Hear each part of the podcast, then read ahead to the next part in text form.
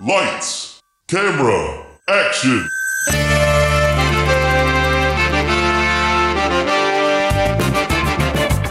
When a script is written that is so bad, no one will film it.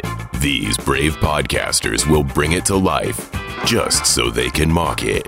This is Table Reads. So the movie's kaput, which means your script ain't worth the buffalo shit on a nickel. Table Reads with Sean McBee and Joshua Baker. Hello, America and the world. Hello, Welcome hello. back to Table. I still need like an opening, like, like hook, Sure. like. Table readers. Call them table readers. What's up? Hello, shitheads. What's up, oh, that's table readers? one. What's up, table readers? Nice What's up, see titty fans? I mean, I'm immediately hooked. you got you got one. yeah, yeah. Like like for titty Yeah, fans. I just unliked and reliked the Facebook page. oh man, that's not helping at all. Oh, no. Welcome to episode seventy-eight, I believe, of Table Reads. I why why would I even say it if I'm not sure? 78 sounds right. 78's the big one. That's a milestone everybody goes to. Exactly. Welcome to Preacher Part 2. We are reading Preacher by John August, who I'm sad to tell you all is a good writer and has written a good thing here. I don't know why he keeps writing all these Tim Burton things. Tim Burton, I am certain, is fucking up this guy's scripts Has to be. Maybe he's by, reading this by like, being Tim good." Burton. I mean, look this this guy. If he ever listens to this, he's uh, he's gonna be like, "Yo, Tim's my friend, man. What what you talking shit on Tim for?" Tim Burton used to be my very favorite director. Not a joke.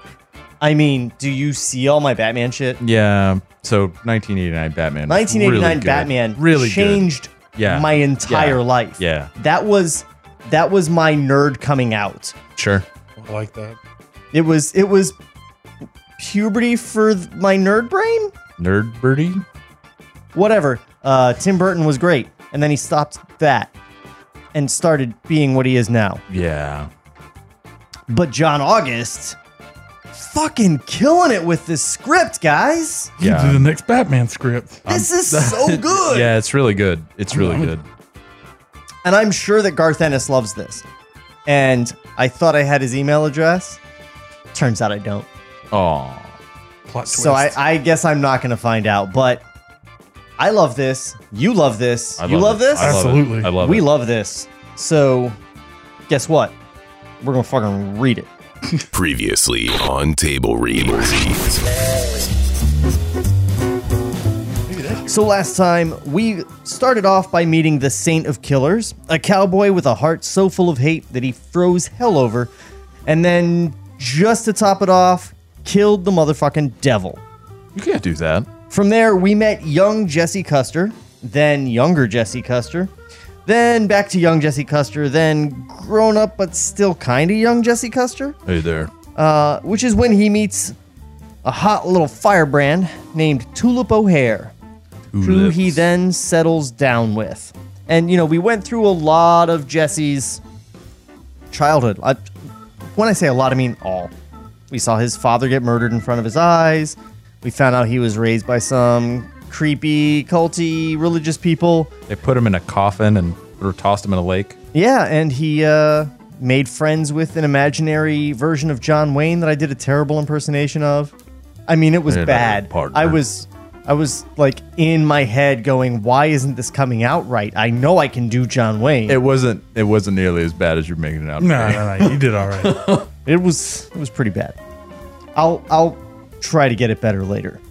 I just, I'll, maybe I have to. Remember when you did the Irish accent Oh man, that was rough. and Faith and Bagora Faith and- got yeah, that there? totally helped. I think. Well, howdy, partner. Yeah. Will get me there to John Wayne. You're getting close. Yeah, that was still terrible. It's I'm still the worst. close. Do you It's have close. cigarettes? I You could have like a, a fake. You don't? like a fake piece of paper or something. That might help. I have a fuck communism lighter. Oh, there's a, there's a lot of that in the first episode too.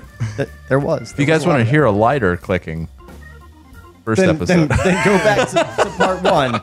If if that's what really rings your bell, get in there. It's that new podcast direction, the lung cancer ASMR that you're shooting for.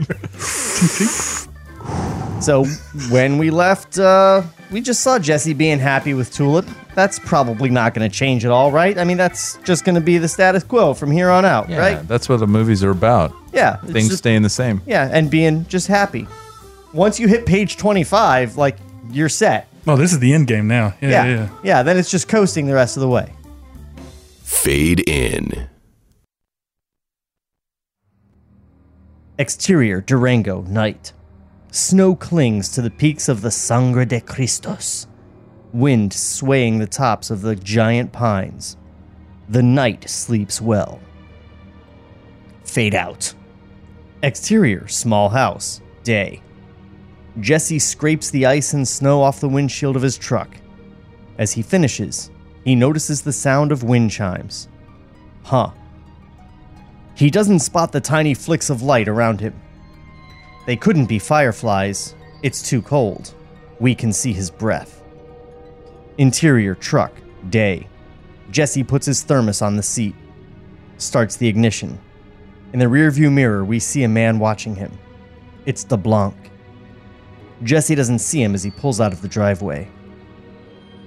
Exterior, Colorado Road, Colorado, Colorado County Road. I can't speak. Day. That's a rough one. Lazy flakes of snow drift down from the heavens.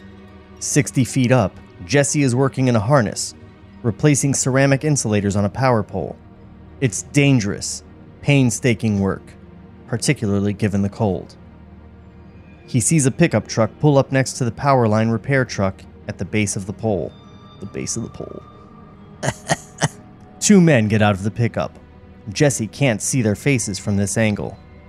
Jesse's crewman walks over to talk with the men. Suddenly, the crewman is down in the snow, dead or unconscious. The smaller of the two men aims a rifle up at Jesse. It's TC. The bigger one is Jody. Jesse, your grandma has a job for you. Hold on, Jesse. There's no conceivable way to run. Cut 2. Exterior County Road. Day. Jesse unclips from his harness, keeping his eyes locked on TC and Jody. Both have aged, but not as much as you'd think. Jody could still beat a gorilla to death. How'd you find me? Your grandma Marie has connections in very high places. Shouldn't she be dead? She's a hundred years old. Like I said, high places. I love your Jody voice. It is perfect. It's almost like you know who these characters are. I know a lot of people that do math. Oh, great. Jesse takes a look at his crewman, still splayed on the asphalt. Yeah, you were TC. you're, you're everybody right now. It's a one man show. Friend of yours? Nah. Get in the truck. Never. Jody walks up, towering over him. Jesse stands his ground. I can still break you in half. We'll see. Cut 2, exterior diner, interior pickup, day. Through a snowy smear, we see a cozy diner serving lunch to truckers and shopkeepers. This is Jesse's POV. Reverse to find Jesse leaning against the pickup truck window. He's taken a fierce beating. His right eye is nearly swollen shut. You hungry, Jesse? Hell, I could sure use a piece of pie. That one looks good. Through the diner window, reveal Tulip. She's a waitress. She chats with an elderly couple at a window booth. What did you say, Jody? Want to split it? Her name's Tulip, right? But she smell. Oh. Her name's Tulip, right? Bet she smells good. Fuck you. Do what Marie says, and we won't lay a finger on her. But you say one word to her, and anybody at TC cuts her tits off. And that's just for starters. You know how he likes it. Stopping him. What does she want? You're going back to Texas. There's a bunch in. there's a church in Anvil, brand new. You're gonna be the preacher. Why? Cause Marie says so.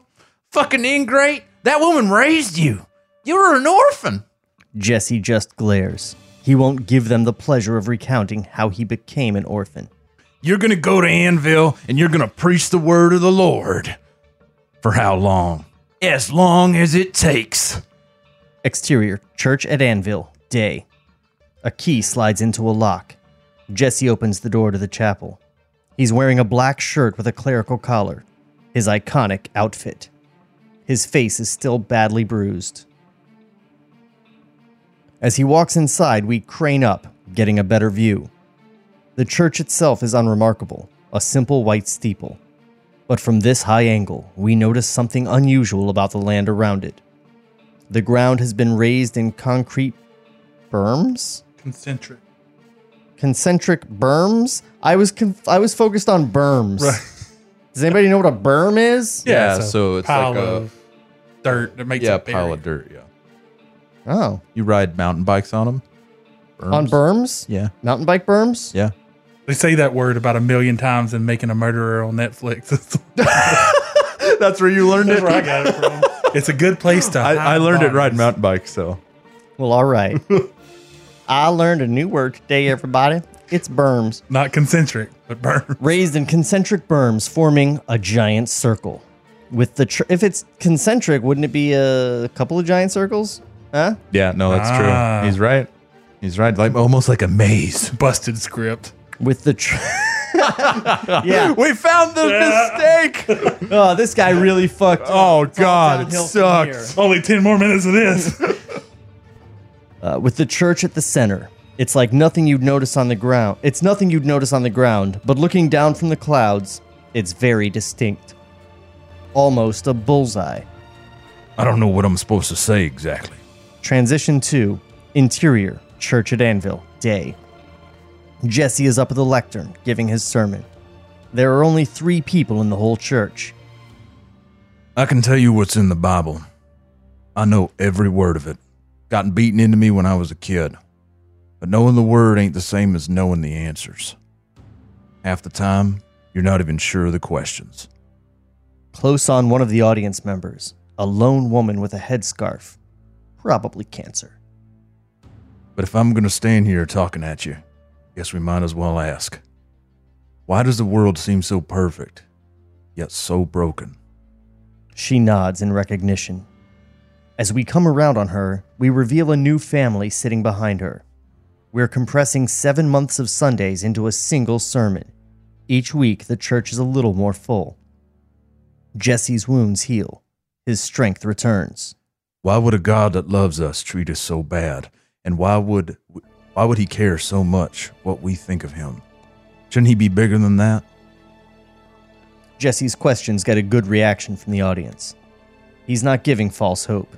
He's speaking the truth. Feel free to preacher this up a bit while he's giving his sermon. He keeps us asking to prove our love, but the only time I felt love, the only time I felt love, it was just there. It just happened. The only people who demanded love were psychopaths trying to scare me into obedience. Is that the kind of God that we want? The church is now nearly full. It's a crowd of misfits and outcasts who don't fit in at other churches.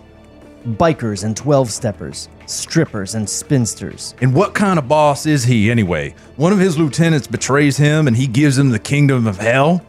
He has this celestial bu- bureaucracy, saints and angels to hear our prayers, but we never get to know why exactly. Exterior, church at Anvil, day, storming. Dark clouds cover the sky, riled by strong winds. It's all top secret. Heaven is one giant CIA. We're supposed to have faith in faith. Do as we're told. The clouds part in a circle above the church. Interior, church at Anvil, day, continuous. Back on Jesse, fully in his moment. Then why give us free will in the first place? If we're just puppets, show us the strings. Or cut us loose if you're even there. Suddenly, the doors blow open. A sphere of glowing prismatic radiance swooshes down the center aisle. As it moves, it emits a piercing drone, a swirl of bizarre chords. The sphere hits Reverend Jesse Custer square in the chest, throwing him back like a rag doll.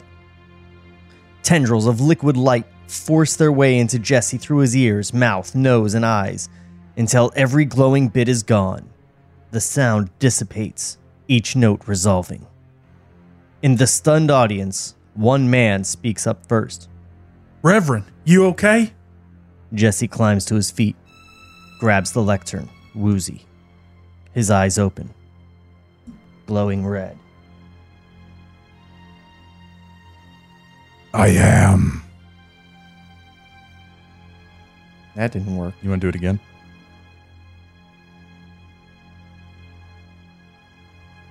I am.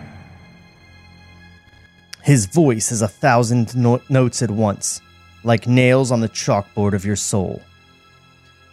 He grips the lectern as a dark light envelops him.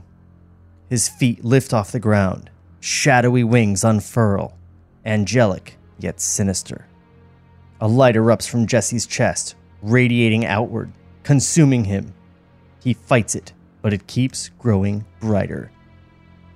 You guys enjoying this? This, this is metal. It's like fuck. metal as fuck. Like I'm playing like metal solo over here. Like no no no no no no no. just coming in, man, minute, minute, minute, man, minute, minute. Yeah, it's fucking awesome.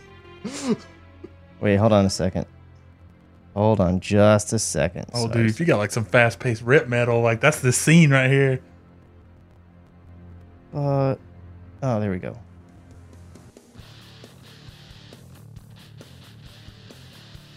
Oh, there it is. Is that metal enough? yeah, For you? no, it's awesome. That's, Perfect. That's the scene. Exterior church day. The light inside the church flares so bright that the stained glass windows work in reverse, sending shafts of colored radiance into the stormy sky. And just as suddenly, it stops. We find Jesse Custer at the podium. He opens his eyes, no longer glowing red. He looks at his hands. He has pressed impossibly deep welts into the wood with his fingertips. He looks out to his congregation.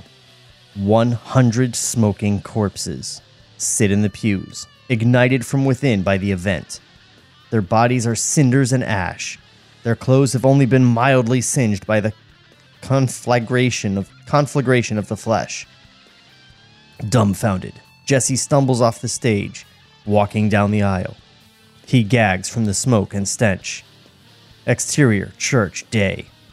Jesse falls to his knees in front of the church, looks up at the rolling sky for answers. The hole in the clouds fills in, a curtain drawing shut.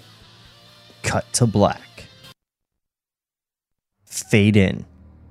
Exterior, roadside motel, day. One story of painted cinder block and aluminum windows, built a decade before big highways left this town an island. Two men in their 50s sit in front of the manager's office, listening to a football game on the radio. The whir of insects is almost as loud. Interior, motel room, bathroom, day. Fresh from the shower with a towel around his waist, Jesse stares into the pitted mirror over the sink, desperately trying to see beyond his face to whatever force is swirling inside him. Wider, we see the cowboy leaning back against the doorway. As always, the details of his face are lost within the shadow of his hat. Um, this is his first line. Why don't you go ahead and do No, your you- best, William Munny? Not John Wayne. It's William- not. Who's William Munny? I thought the I thought this cowboy was. Was John Wayne. Yeah, you're it's right. you. This It's isn't you. the Saint of Killers. This is yeah, me. that's you. Yeah. Hold on. Give me that name again so I can Google it. William Munny. William Munny. What happened today? There ain't two things like it. Folks will wonder how you walked away. I don't know. They're gonna come asking. Got till sunup before the morning paper has your face. Or the clerk sees it and wonders what kind of man he put in room 106. What kind of man am I? Best find someone to remind you.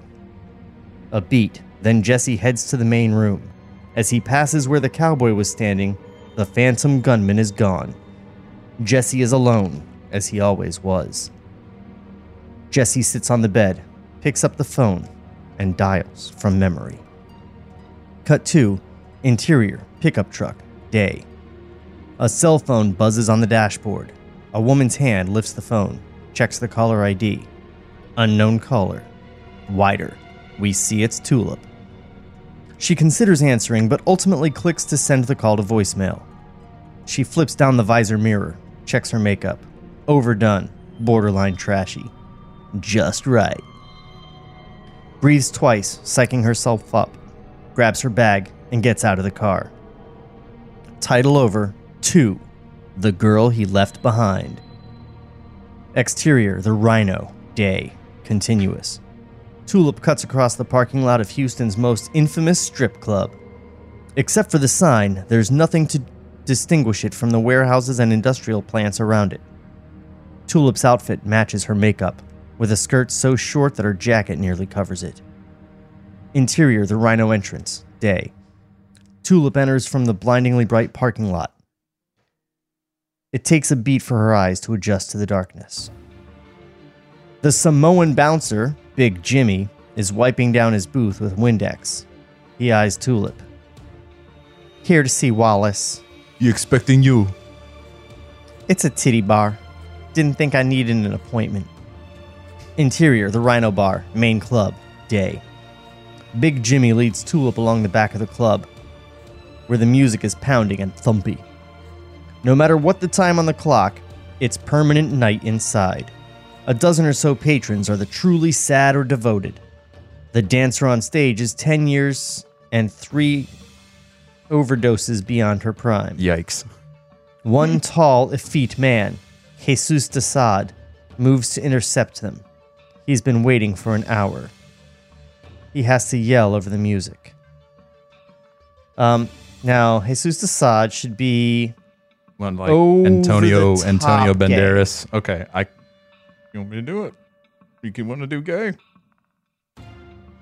Like, how, like like, Like, um, it's like Jesus. I don't know how to do like You Spanish. like gay, an that- Antonio Banderas? no, no, no, no. He should be like I got like like bay like Hank. Azaria in Birdcage. Oh no, no, you know what I'm saying? Oh no, no, no! I flew from San Francisco for this. You do it, Jeff. I flew from mean- San Francisco for this. I think that's a little more Spanish than I'm going. I'm going. I'm, Yeah, I'm really yeah, hanging maybe. on the Jesus part. Uh, actually, it might be Jesus De Sade. I'm not sure how it's pronounced. You know, like Jesus in Walking Dead is Jesus, not Jesus. Right. Right. He might be the same. I don't Well, recall well, if you kind of kicked it off. there. Like I think you should You get want this. do guy. it? You want to do him? I don't know. You, you went ahead and did it. Did it right. Fine. I flew from San Francisco. oh yeah, no, I ain't got nothing like that in me, brother. You took it to another level. I flew from San Francisco for this. You know how much a private jet costs? Big Jimmy unlocks the private door. They know you're here, Mister De Sade. Big Jimmy gets the door open, waves Tulip through. De Sade tries to follow, but Big Jimmy blocks him. I want to know if he's worth it. Have you ever seen him with your own eyes? I don't work the basement. Exasperated, De Sade turns his attention to Tulip.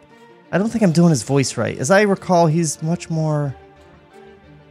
Like Tim Gunn. Like you're looking for that kind of effeminate. Oh, no, no. no. Tim Gunn's way too classy for this guy. Oh goodness. Uh, exasperated, De Sade turns his attention to Tulip. You, do you eat shit? Could I have a bear fuck you? A real bear, not a fat man. Big Jimmy holds out a warning finger. Cool it. He shuts the door, keeping De Sade on the far side. Big Jimmy locks the door again with a key. Tulip notes this. Vietnamese sister. Everything is locked. You can't get in without keys. Cut two. Interior. Small apartment. I went ahead and bit the bullet for you guys. Night. no deliberation. Let's just let's just knock that one out. flashback. Oh, uh, overt racism in the readings is totally okay here. Go, go, go. I don't feel like it. I you I'm feel here like for, you a did, I feel like time, you did though. your best. Like Yeah, I'm here for a limited time. I wanted to save you guys from that conversation. Like That's we got great. gay Jesus going. I figured I'll just throw some. You're doing a good job. I appreciate that. I feel like we'd have to read it. like a preacher, you're doing God's work. I did it. Flashback. Tulip sits at the Tran family's kitchen table, talking with the father, mother, and 21 year old sister. They've been in the country four years. Vietnamese father. The mother never speaks. Just keeps wiping away tears. No, it's it's uh like, a prison. prison. Yeah, I think those What do you want? I think those brackets mean that he's speaking in Vietnamese, and we're gonna subtitle it. I don't speak Vietnamese. Yeah, you just read the line though. The mother never speaks. No, Just- that's direction. No, s- You say like a prison. just say like a prison. The mother never speaks, just keeps wiping. There might be Oh, a I got it. formatting Oh, error. I here. got it. I got it. I'm confused. The mother never speaks, just keeps wiping away tears. upstairs is just for show. The basement is where they make the money. You ever go down there? You don't go down there when they come back. Wait, sorry. I hate to have to read that twice. You don't go down there and come back. Tulip looks at the high school graduation photo of Alice Tran, a younger sister noticeably absent from the table. Back to interior, the Rhino slash Wallace's office, day. Tulip buttons her shirt, audition over. Club owner Wendell Wallace, a chubby man with a walrus mustache, waves Big Jimmy out the door, fetches an application and tax form from his desk. Tulip watches as Jimmy locks the door behind him. It's a keyed deadbolt on both sides. I don't care who, somebody read it. Uh, you go. Where else have you danced? What, you check references? I need girls who will show up and shut up. That's me. That's you? Are you a smart girl? Sure. Smart girls are trouble. Are you trouble? I'm not trouble. Mr. Wallace, I'm just here to make some money. I'm not in it for the art. That almost gets Wallace to smile. He hands her a clipboard. What's a stripper supposed to do with a clipboard? Smack her butt with it. Keep notes. Smack a. As uh, Tulip starts working on the forms, Wallace's eye. I was saving you guys from yourself. She worked on forms. Wallace's eyes drift over to a bank of three video monitors, which rotate between surveillance cameras throughout the club. Something he sees in one monitor sets him off. He grabs his walkie. Jimmy, boot the guy in three. on it. Afternooners are the worst. Drunks and weirdos. Wallace turns back to Tulip, surprised to find himself staring at a 9mm. Drop the radio. Now. A beat. Then Wallace tosses the walkie aside in disbelief. What's this? Stick up job? Vendetta? Alice Tran, 18 years old, Fuck. You cut her to pieces and set her car on fire. Bullshit. She clocked out. What's in the basement? Wallace tries to read her, gauging how much she knows. That's where you took her, isn't it? That's where you make all your money. Her, her sister, right? She got you into this. Fucking gooks. You think you're gonna get a gunpoint confession? It'll never hold up. I know. She fires. The first bullet hits right between Wallace's eyes. The next to eliminate any doubt. He's very dead. Tulip reacts more than she expected to. She's a great shot, but not a natural killer. Actual death is still unsettling. We can only get 7,000. I know you said 10. It's enough. Interior small apartment, Houston, night. Flashback. Tulip points to a rough sketch of the rhino's floor plan. How do I get out? The office has emergency exit. It goes right into the alley, but there's an alarm. That's fine. I'll be quick. Back to interior the rhino slash Wallace's office. Day. Tulip slides the heavy desk across the room, blocking the hallway door. Takes four discs from the surveillance system. There will be no trace she was ever here. Gathering her bag, she heads for the emergency exit at the back of the room, pushes the bar, setting off a piercing alarm. The door only swings open three inches. Exterior, alley, day. The door is blocked by the bumper of a 2006 Toyota Corolla, despite a sign saying absolutely no parking. It's very specific. Uh, like you think somebody like cut him off that day, and he's like a fucking 2006 Toyota Corolla silver. I'll show you, you fucking asshole. You're immortal now. 2006 Toyota Corolla. License plate QL3172.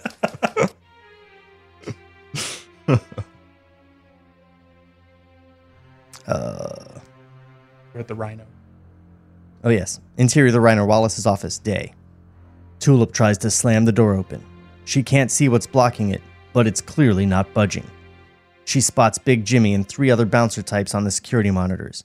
They are all rushing to check on the alarm. With no apparent op. Check on the alarm, not the three gunshots. Nope, those are fine. Those are normal. She spots Big Jimmy and three other bouncer types on the security monitors. They are all rushing to check on the alarm. With no apparent options, Tulip reloads. She'll shoot her way out if she has to. She drops a clip on the ground. Picking it up, she notices a brass keyhole in the floor. It was underneath Wallace's desk. A trap door. Tulip searches Wallace's body for keys, finds the ring. Ten keys, no labels. Ain't that just the fucking way? Pounding at the door. On the monitor, we see it's Big Jimmy. Wallace. Forcing him, herself to remain calm, she looks through each key on the ring, picking the most likely candidate. The hallway door slams against the desk. Tries it. She was right. She opens the trapdoor to reveal a ladder leading down into darkness. The basement. Interior basement day. Low ceiling and cinder blocks. Bare light bulbs scarcely push back the dark. Down here, we can hear the distant alarm still blaring above, along with the heartbeat like thumping of the music in the club. Tulip reaches the bottom of the ladder. She immediately trains her gun on the open trapdoor above. She moves back along a wall, brushing up against leather straps and hand tools. She doesn't, doesn't notice that a human arm is dangling behind her, wrists still bound in shackles. She sees movement at the top of the ladder, prepares to take her shot. Suddenly, the trapdoor shuts. They're not coming down, they're locking her in. Tulip wipes back her sweaty hair and tries not to panic. You're new. Tulip looks around, startled. She doesn't know where the voice is coming from. You're a girl. And scared, right? Fear's an easy one to smell. Name's Cassidy. How did you know? I read ahead a little bit. You fuckhole. With more words, his Irish accent comes through strongly. Where are you? Shelf, I think. I could see a light bulb. He must be lying. The only shelf's in the far corner of the room and holds a single cardboard file box. a blood stain is soaking through the edge. Still, Tulip cautiously approaches, gun drawn. Indeed, the voice does seem to be coming from the box. I'm thinking, being you're afraid, we might be in a similar predicament. Not identical, granted, but Tulip looks into the box, where she sees the head of Procinus Cassidy. Table Reads will return after this brief word from our sponsors. What's up, docs and docettes? Trevor Thompson, the self-appointed Looney Tunes critic here, and if you like old cartoons and watching online reviewers dissect them, then you probably said the same thing I did about two years ago. Hey, what the fuck? Here, watch your language, bud. We're on the air. No, I said, why the heck isn't there a Looney Tunes critic? I mean, nobody's devoted strictly to Looney Tunes Merry Melodies, and whenever people do review that stuff, half the time they get it wrong. And they're all millennials too, so everything before 1985 is racist. Ugh.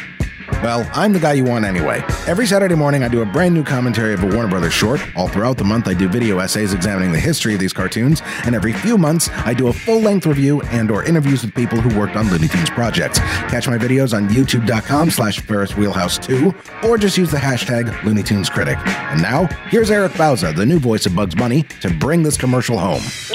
You've been listening to Trevor Thompson, the self-appointed Looney Tunes critic. Ain't he a stinker? Lights, camera, action. So the movie's a kaput, which means your script ain't worth the buffalo shit on a nickel. Now, back to Table Reads. I was really excited about that Cassidy reveal. And coming right about half an hour into the episode was fucking great timing. I'm really excited. I'm glad you read ahead and we didn't have that awkward conversation. where Well, he Irish. mentioned there was an Irish thing, so I was like, I don't know when it's gonna happen, and I didn't want to be like, you know, do my Borat thing again. I, I thought you were actually making like an on the fly choice. No, no, no, no, no, no. no. like, he oh, mentioned he mentioned bold. it earlier, and I just scrolled down a little bit, and I heard I saw Irish, and I was like, oh, good. I noticed you're using your phone and, and Yep, the battery died. Oh, Android, right? Yeah. it's- Okay. Yeah. I get One it. of us. One of us. Not on your life, pal. so, yeah, this is just so good. It's really good. It's it's so good. I don't even want to stand here talking to you assholes. I want to just fucking I want to know what happens in there. next. Like, let's fucking do it. Fade in. It speaks, seemingly unimpaired by its impossibility. I didn't even wait for the scene to finish. I just saw head in a box out. We might could help each other. Tulip aims the gun at the head, unnerved to the core. Cassidy's POV. Tulip is backlit, her blonde hair glowing in the light. You can't blame Cassidy for thinking, Aye, you're an angel. What the fuck are you? Irish Catholic, but I'm open minded. He's been saying that for a century. These fuckers up there. Uh, uh, them fuckers up there. Them fuckers up there. What say we Bonnie and Clyde 'em? Off Tulip's disbelief. Cut to montage. Tulip unshackles the arm from the wall and a leg, retrieves a torso wrapped in plastic. Suppressing her squeamishness, Tulip lifts Cassidy's head from the cardboard box, presses it to the neck of the torso, where veiny tendrils grab tight. I'll pause real quick for you guys here. Have either of you seen the show Misfits? British show? Asbos? Nope. no, sir. Nope. You are missing out. The guy that plays Cassidy on the TV show, the Preacher TV show, uh, is a bloke by name by the name of Joe Gilgun, and he's also on Misfits. And both shows are amazing, and you guys need to just go home and watch. Where do you these. get time to watch all this TV? I don't think he's watching things like we watch. he's not really wasting his time. yeah, yeah, I know. He's No, no, like, no. I watch a lot of things. In fact, I am. I've been so busy at work. I am way behind on my shows. Mm. Like five episodes are out at this point as we're recording this of American Gods, which is one thing I've been like chomping at the bit to I'm see. caught up on that. Haven't seen a single one. Hey, I'm caught up on that. I I'm so far behind on shows. This is me. This is me. Okay. I'm so crazy at work. I can't even catch up on my shows. This is also me. It's probably time to rewatch Parks and Recreation. I I am a conundrum wrapped in a moron. I don't. Uh.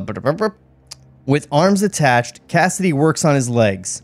He's filthy and naked with a junkie's thin body, but there's something fascinating about the way he moves, like an unstrung puppet assembling himself. He stretches his arms, cracks his neck. He retrieves a pair of sunglasses from the shelf. That's all he's wearing. Answering her unasked question. My dick'll grow back. I'm just gotta feed. Not on you, love. You're aces. He heads for the ladder. Cut two.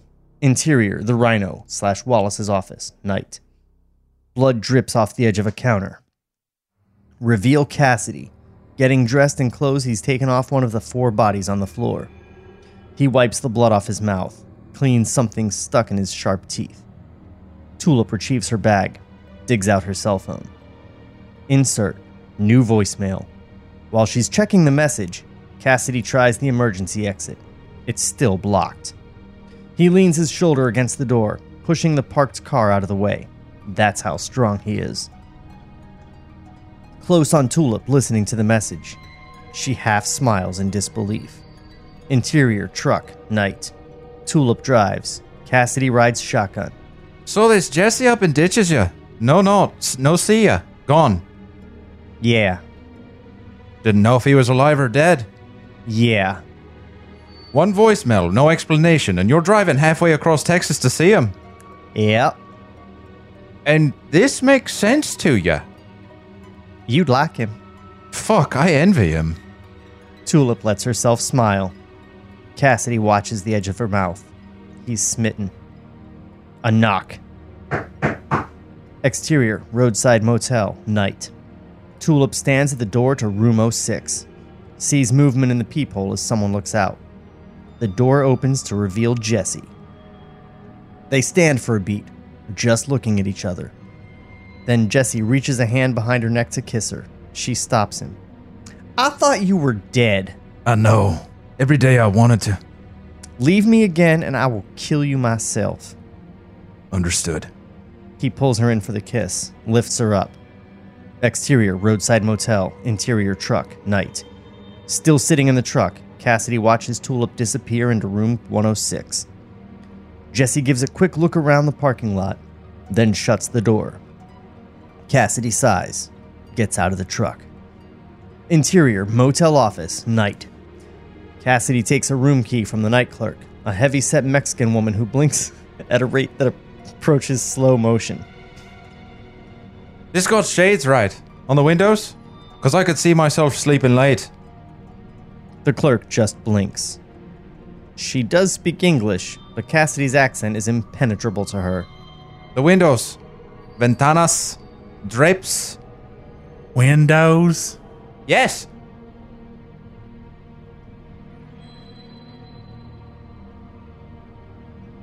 Yes, windows. That's fantastic. Windows. Windows? You're saying that rooms have windows in them. That's fucking incredible. You've revolutionized the hotel industry. Now, this thing is, I'm just speculating here. Some people might not. Some people might want the sunlight to burn them to ashes. So, if we could block the sunlight somehow, that might help with repeat customers. What the fuck is that? Why are you going British at the end? It's hard. It's hard. I'm, my Irish is rough. It Might help with repeat customers. It might help with repeat customers. So, if we could block the sunlight somehow, that might help with repeat customers. Confused, the clerk takes a different key from the rack, reluctantly offers it to Cassidy. So, this one has drapes and the others didn't. That's why we're exchanging keys, no? She shakes her head. Just find a priest so I can marry you tonight. I can't imagine not having you in my life every single moment forward. A car pulls up outside. A door opens. Cassidy stiffens, sniffs the air, without looking. And hello, Mr. Lawman. Indeed, he's right. Sheriff Root, 50, enters the small office. Root is a self described son of a bitch. Careful never to face him, Cassidy takes the first key and nods to the clerk. Gracias. He dosey does with Root, who evidently has questions for the clerk. Exterior motel office slash parking lot, night. Cassidy risks a look back. Sheriff Root is indeed asking the clerk something. She nods. Cassidy notices someone sitting in the back of the sheriff's SUV. The windows are down. Hey, uh, know what this is about? As the figure leans into the light, we see his face is a grotesque distortion of normal human features. Swollen, melted, and waxy. A steady leak of saliva drip, drips from his sunken mouth. Jesus. You got a face like an arse. Indeed, we'll call him Arse Face. He's 19, but you really couldn't tell. No offense. It's true. Arse Face points to Root, who is still talking with the clerk. Him is the da. And this is your dad looking for a girl by chance. Maybe a girl and a roguish Irishman. Preacher. Vendor He got a. Burn him alive. Good hunting then. Hope you fry the bastard. He takes a few steps forward, then doubles back. You know where there's a store? Food. Off Bordeaux. Obliged. Arse face smiles in his way. Interior, motel room, night. Carrying a bag of groceries, Cassidy sets his room key down on the desk, listens, rhythmic bumping along with moans and squeals. It's Tulip and Jesse next door. Tulip. Fucking hell. He turns on the TV, an infomercial for a kitchen gadget to drone out the noise. He retrieves four packages of ground beef from the grocery bag. Sitting on the edge of the bed, he eats large clumps of raw beef with his fingers, slurps the blood off the foam. Interior, Motel room bathroom, night. Cassidy checks the shower curtain liner. Heavy white plastic, light proof. He carefully unclips it from the rod. Interior, motel room, night. Cassidy hangs the shower curtain liner under the thin drapes. He's halfway done when he notices movement in the parking lot. Exterior, motel, night. Cassidy's POV. Guests in pajamas and underwear are leaving the other wing of the motel, crouching low. Some have their suitcases, but most are leaving everything behind. At the dark edge of the parking lot, a sheriff's deputy is herding them to safety. Interior, motel room, night. Fuck. He switches off the TV, listens. More moans and banging. Jesse and Tulip are still going at it. He pounds on the wall. Tulip, quit your rotting and look outside. They evidently don't hear him. Cassidy considers his next move, decides on bold action. He makes a fists, curses the forthcoming pain, and punches through the wall. Interior Jesse's motel room, night. Jesse and Tulip, both naked and sweating, look up to see Cassidy's bloody hand reaching through the drywall like a Romero zombie. What the fuck? Cassidy pulls his hand back, looking through the hole he ma- smashed. He maked. I almost said he maked. He maked. He maked this hole. He can only see Jesse as he climbs off the bed. Tulip with you. I thought I heard her. She sits up, pulling sheets around herself. Cassidy! You're gonna want to get dressed. Exterior motel, night. A helicopter flies over, its searchlight sweeping across a half dozen law enforcement vehicles, ranging from state troopers to FBI to Homeland Security. Sharpshooters have three good angles. We settle on Sheriff Root, who leans back against his cruiser, frustrated to see feds running the show. Arseface, on the other hand, is excited to see commotion. You wanna go? I was gonna go gruff. I'm gonna skip that. one. This is the sheriff, right? Yeah. You think we got Osama bin Lo- Osama bin Gandhi in there? Anybody can blow up a church. It's in the script. You can read it. Word. All right. Just from the top. you think we got Osama bin Gandhi in there? Any nigger can blow up a church. His deputy looks over. You see the pictures from Annville? People were incinerated from the inside out. Fine. Martian niggers. FBI Field Director Stockwell has the megaphone. That's directly from the comics, by the way. Stock wait, root? Oh, that, No, that no, panel, no, those that line? Yeah, You get Stockwell? sure. FBI Field Director Stockwell has the megaphone. Uh, oh, megaphone. We got a megaphone? Oh. This is the FBI. For your safety, move away from windows and lie on the floor. It's a bit much, maybe. Interior motel rooms, night. Jesse and Tulip are halfway dressed. Cassidy has his face pressed to the hole he's punched. Jesse, I'm sorry. We should have ditched the truck. Why would they be after you? You didn't tell them, eh? Went straight to the bouncy bounce. Who are you? Cassidy, your girl saved me. I was in pieces. Jesse Custer, we have the building surrounded. Come out with your hands held high. Jesse Custard. Wait, they're after you? You're the preacher. Something happened this morning. I'm not sure what. Killed a church full of. killed a church full of people, is what Arseface says. Jesse, are you okay? I don't know. There's something in me.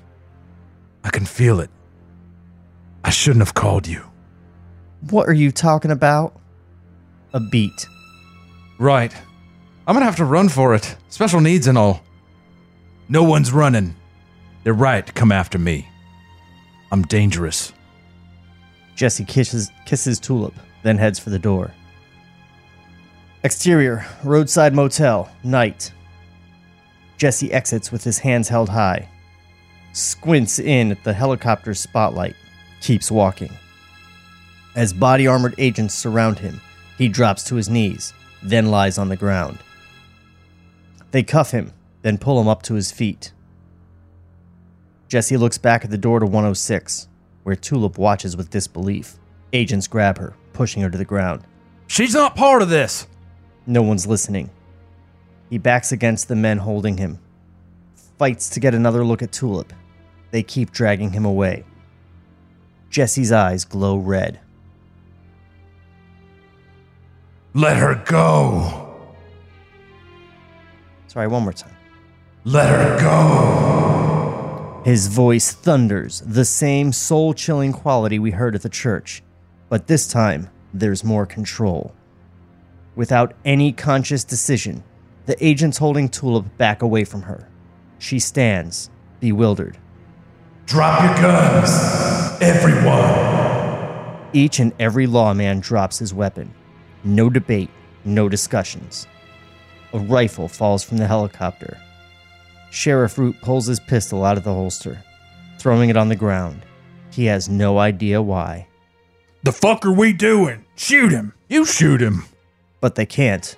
They see their guns lying on the ground and are powerless to pick them up. In the car, Arseface is fascinated. Cassidy steps out of room 107. Fuck. Tackle him. Nobody move. And just like that, even the idea of moving against Jesse is impossible. Tulip makes her way to Jesse.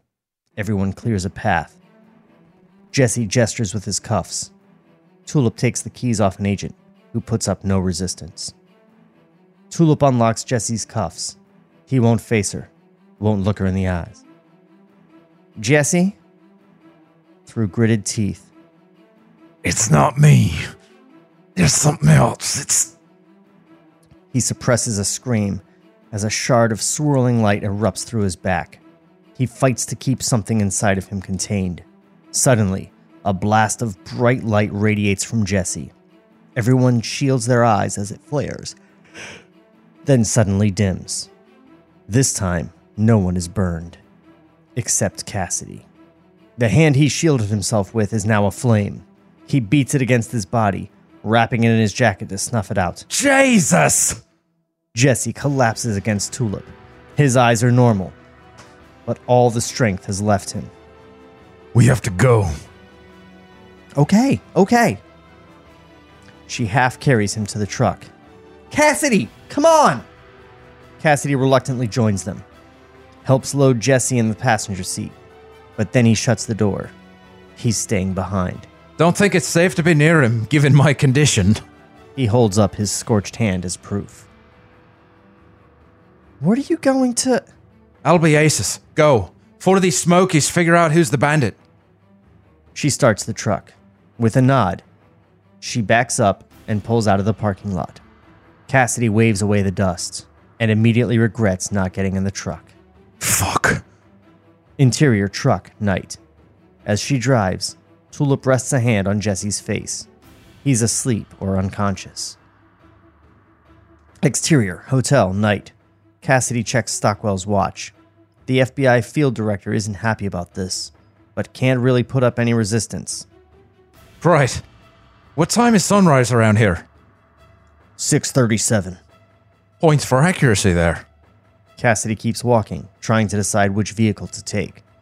The various cops, sheriffs, and FBI agents aren't quite mannequins, but seem incapable of taking any action. The helicopter is still hovering overhead.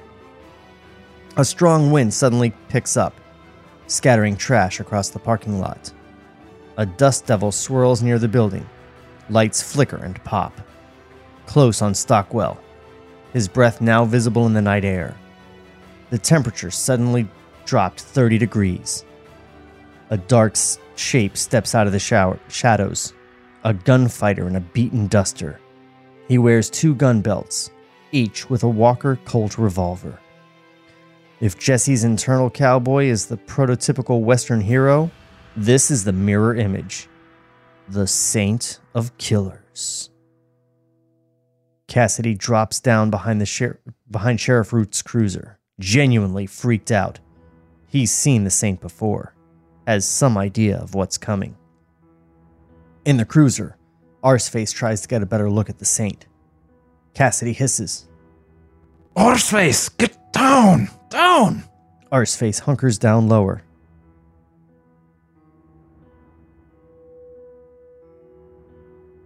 All right, what am I going for here? Uh, that's the William Munny one. Yeah, from you want to be Clint, Clint Eastwood, Eastwood from Unforgiven. from Unforgiven. Through your teeth like this. Here, Come and here, kill me. I'll give it a shot. Here we go. Where is it? Where's Genesis? a sea of empty faces. If you're talking about the preacher, he headed west with a girl. They're all yours. Reckon so. With no haste, the Saint of Killers draws both revolvers, takes aim, and fires, killing every man he sees. On his fourth shot, we move into extreme slow motion, tracking one of his bullets. As it leaves the barrel, it is composed of nothing but smoke and flame. Distinct screams and cries swirl within it. The bullet hits Stockwell. As it passes through his chest, it unmakes him, flesh and bone dissolving into basic elements. Back to real time, the Saint keeps firing. He never has to reload. Without even looking, he fires up into the helicopter. A beat later, the bird drops out of the sky. It lands on two vehicles, erupting in flame. Sheriff Root stares down the bullet that blows his head apart. Go! Cassidy hushes him, keeps him hidden. With just a few more shots, the Saint has killed every man in sight.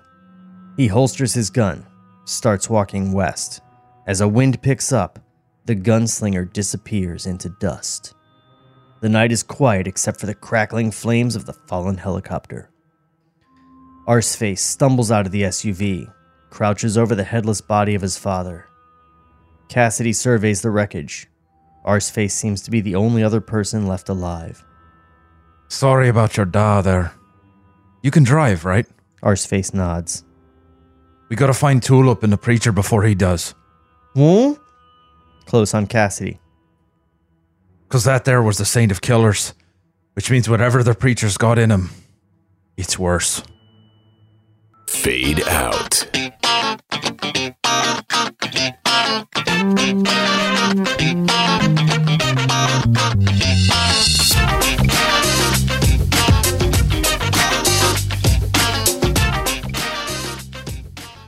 This shit's awesome. Yes. It's really, really good. I'm like, I'm like, like a little girl. Like, oh, I'm so excited. Like, Yeah, I cannot wait a whole week to come back and do more of this. this is awesome. Like a true guest star, all of my voices has died in and out of, of what I've done. Like I appreciate y'all keeping me to that archetype. That's fine. You know you got to come back and finish the script though. yeah, yeah. You got to be the uh, Saint of Killers. No, I'm I'm down with that. I'm gonna watch a lot of Eastwood this weekend. It's gonna be good. Just bring a bring a cheroot and stick it in your mouth. Oh yeah, on that's it. a good idea. I'll Now, I don't know if John August would be down with me uh, saying this, but you guys should also watch the show.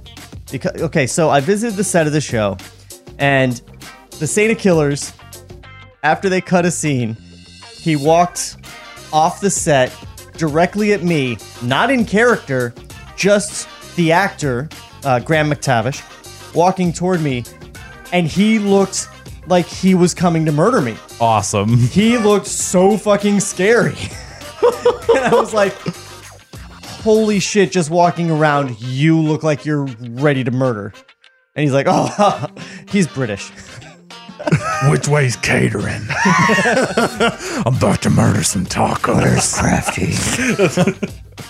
So, uh, yeah, the, the show's really great. Uh, and I don't know, John August here might be a little peeved at the show because his movie isn't happening for sure now because the show. Because the happened. show, yeah. But um, we'll do our parts to bring this shit to life. Well, I'm doing my best. I'm trying.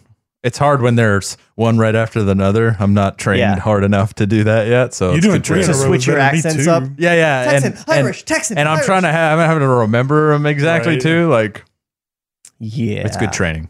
I like There it. is It's fun. Now, when I read the comics, every time Cassidy said Jesus, Jesus. and it's spelled just like that, uh, I was like, man, I don't know if that's racist or. But then I found out that uh, Garth Ennis is Irish, so pff, fair game, dude. Jesus. if you want to spell it Jesus, then more power to you, sonny boy. It's the only character he's actually writing true to rights. Like, oh, I get this one. And I got this one. Here's the other thing Preacher is the quintessential American story. It's about a Texan preacher on the search for God whose imaginary guiding light is a cowboy, John Wayne. It's Sure. the most American thing. Written by an Irish guy. And the show has the preacher, played by a British guy, Tulip, played by an Irish girl, the Irish vampire, played by a Scottish actor, the Saint of Killers cowboy guy, played by a British man. There's like not an American on set. I that that's There's no truth in this art. no and- who, who needs it. And it's amazing. So, um, sold me certainly. I'm gonna pop a few episodes for sure. Yeah. From this one. The script is amazing. The show is amazing. The comic is amazing. Top to bottom, amazingness. I don't know how we lucked into this. I I'm I'm delighted. I mean, I figured for sure a preacher script that didn't get made. Kelly's gonna hear this and be so gotta mad. shit. Oh yeah. you know what? Oh, shit. That's what she gets for working so much. Oh, have fun wherever you're at, dressed up in sexy outfits. No, no, she's traveling for work. Oh, like real work. Yeah. Oh, So she's not addition- LARPing or in addition to being a world traveling LARPer and a cosplayer Yeah. and a model, she has like a real grown up job in corporate America. she's so much more of an adult than I am. she really is. Yeah. She's an, more of an adult than all of us. Yeah. Well, I don't know about you. Are you an accountant or No, something? no. You seem like an accountant. I'm an accountant. count it out for sure. He's an accountant of Funko Pop Toys. that's right. I just keep counting the same 71s over and over again. My fiance's getting really suspicious where the money's coming from. I I've limited myself to one Batman and one Mojo Jojo that are uh that, that were gifts. I didn't even pay for them. Oh, see, there, yeah, it's You're a easy. god amongst mortals. and and these little Batman ones that came with my Batman the Animated Series box set, of Mm. course. Mm. How many? Do you, you- how many do you have. Jeff? I'm a terrible accountant. There's there's a lot. at least a hundred at minimum. No, I can see. Like I said, I had to limit myself. Yeah, It's because every time I go to a store and I see how awesome they all look and they're not expensive, I'm like, I could easily drown in these. yeah. It'd be, it'd be a lot easier if they weren't like obscure ones. If it was all just like Batman and Star Wars and stuff. But like, I walked in and I found like a Jack Burton one from Big Trouble in Little China. I'm like, of course. Like, give me How young are you? Oh, Jack Burton from Big Trouble in Little China is obscure. Come on, guy. Come on. He's actually extremely young. Tell him it, I turned 30 in July. he's always Make been the youngest of our our our crew. Old soul, a lot of Nick at Nite. Yeah, You know, Yeah, fair, Yeah. fair. yeah. See what I want? Some Dirk Gently ones. They're not making them. Mm. Show got canceled after two seasons, despite Aw. it being awesome. But that's not what this is about. Um, so Jeff over here, he's he's got nothing for you. He uh, he's got that podcast that he doesn't do anymore, but he might start doing again. So look up Casual Filth. Is it on iTunes? It is on Stitcher. It's on it's Stitcher. on Stitcher. Is it still there? I'm pretty sure, kind of maybe. Go, go guys, guys. Hey, Oh, Yeah. there's a Facebook page still. That still exists. if Hey. you're into movie classics from 2018, I'm Hey. telling you, this is the spot. Hey, you uh you listening right now. I want you to listen to the sound of my voice. I want you to just go Google Casual Filth. Google it, Stitcher it, iTunes it, look for it everywhere. And when you find it, listen to it. Mm. This has been Delilah. Delilah. Fade out. uh, don't forget to check out Josh on uh, joshuaJbaker.com. You got it perfectly. You can check out That's his- it right there. Check out his uh, That's my vo- voiceover work. You can- Voiceover work, and uh, if you want to connect with me, just shoot me an email on my website. I'm also starting to do videography as well. Yeah, he has a, a camera. I do. Um, don't trust him with it though. He uses an Android phone, so he's probably got the shittiest camera. No. He just seems to have real bad taste in tech. Am I not helping you? Uh, well, you know, uh, there's always that contingent that will do the exact opposite of whatever you say. So I mean, especially if they know me. that's true.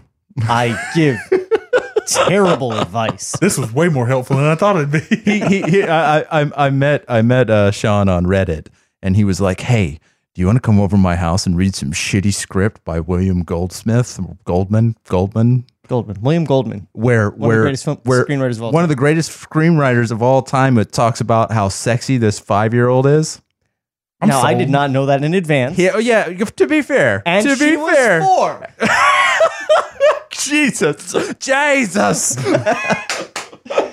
Guys, uh, follow us, like us. Um, you can find us on Twitter and Instagram at the Table Reads. Uh, TableReadsPodcast.com. Um, if you go there and it's a little fucked up, it's because we're going, uh, we're having it redone. You know what? It's gonna be redone in a week, and this isn't gonna air for eight weeks. So forget I said that. Go to TableReadsPodcast.com. It's it's newish. It's and solid. It's like brand it. new. Brand new. So branding. um, yes, tell your friends about us, like and subscribe, and leave a review that says that we're great, and don't leave a review that says anything else, because if you do, you're a shithole. This podcast was created by Sean McBee.